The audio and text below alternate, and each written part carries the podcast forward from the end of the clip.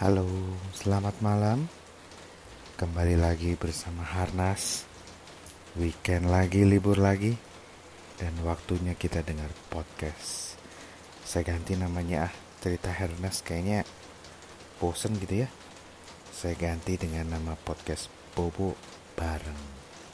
Kenapa Bobo Bareng? Karena tujuan kita Bobo bareng-bareng.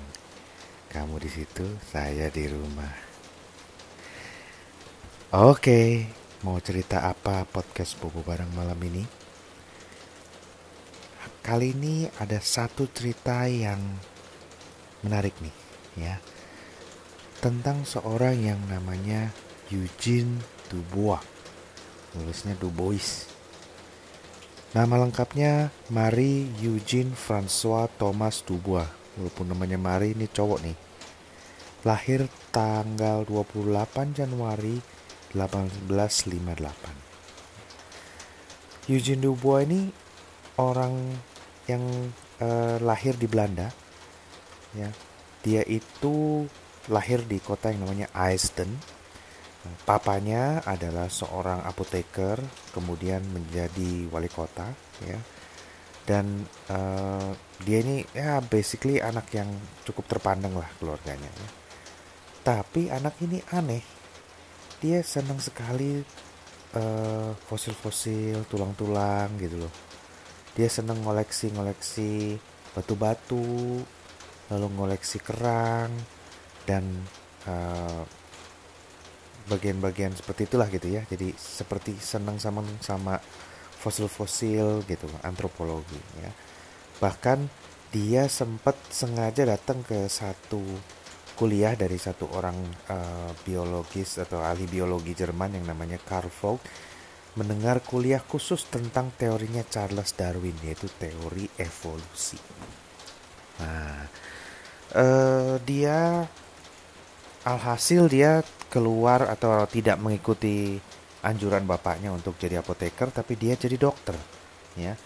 Setelah sekolah-sekolah dokter lalu kemudian sampai lulus bukannya dia cari duit tapi dia malah terus bersemangat untuk mengejar passionnya di bidang biologi waktu itu ya.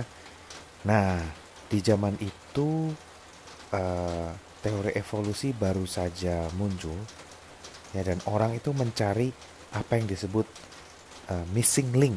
Missing link itu adalah uh, teori evolusi kan berpendapat bahwa manusia dan kera itu atau manusia itu dan kera mempunyai nenek moyang yang sama Nah, antara manusia dan nenek moyangnya yang dulu ada satu missing link, yaitu ada satu uh, makhluk yang antara manusia dan kera, kira-kira begitulah, ya. Dan entah kenapa pada zaman itu orang-orang berteori bahwa uh, harusnya nih spesies ini adanya di tropis nih.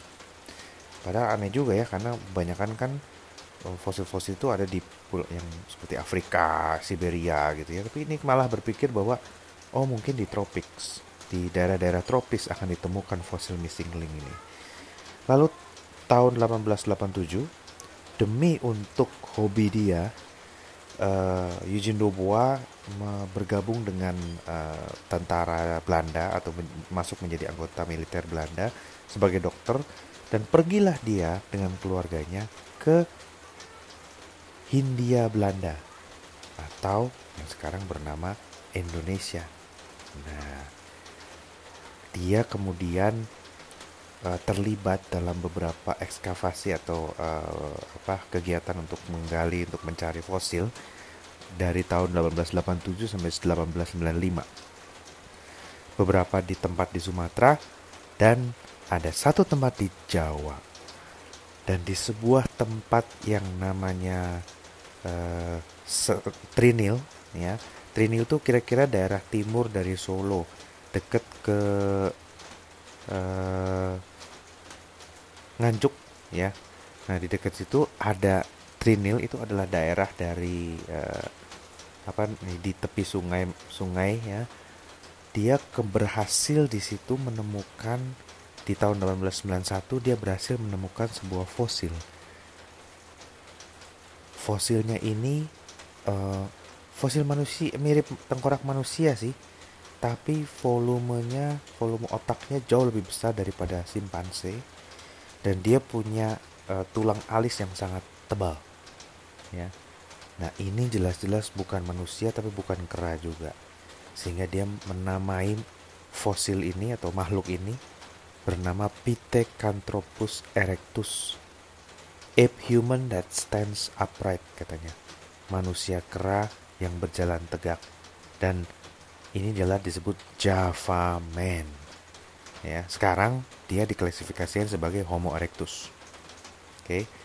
nah uh, Eugene Dubois kemudian bekerja di dua tempat yang sangat penting yaitu Sangiran dan Trinil. Trinil di Jawa Timur yang tadi di dekat Nganjuk kalau Sangiran itu di kota Solo ya. Dan di Sangiran dan Trinil ditemukan begitu banyak fosil manusia purba atau fosil hominid ya. Ada megalopit uh, meg, ada ada selain Pithecanthropus erectus ditemukan beberapa spesies lain. Dan jumlah tulang yang ditemukan jumlah fosil yang ditemukan sangat banyak ya. Bahkan ada satu koleksi di mana saya waktu itu pertama kali lihat modelnya di Museum Nasional.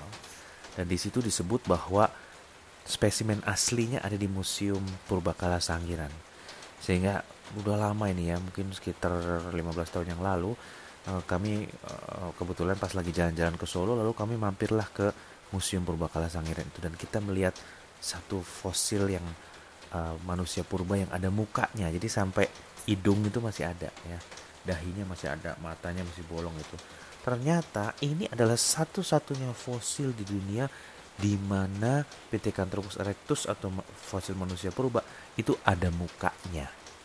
Ternyata yang ditemukan di Cina atau yang ditemukan di Afrika cuma sepotong kecil saja dan bentuknya seperti apa itu merupakan hasil dari sebuah uh, simulasi komputer atau merupakan hasil dari sebuah perhitungan.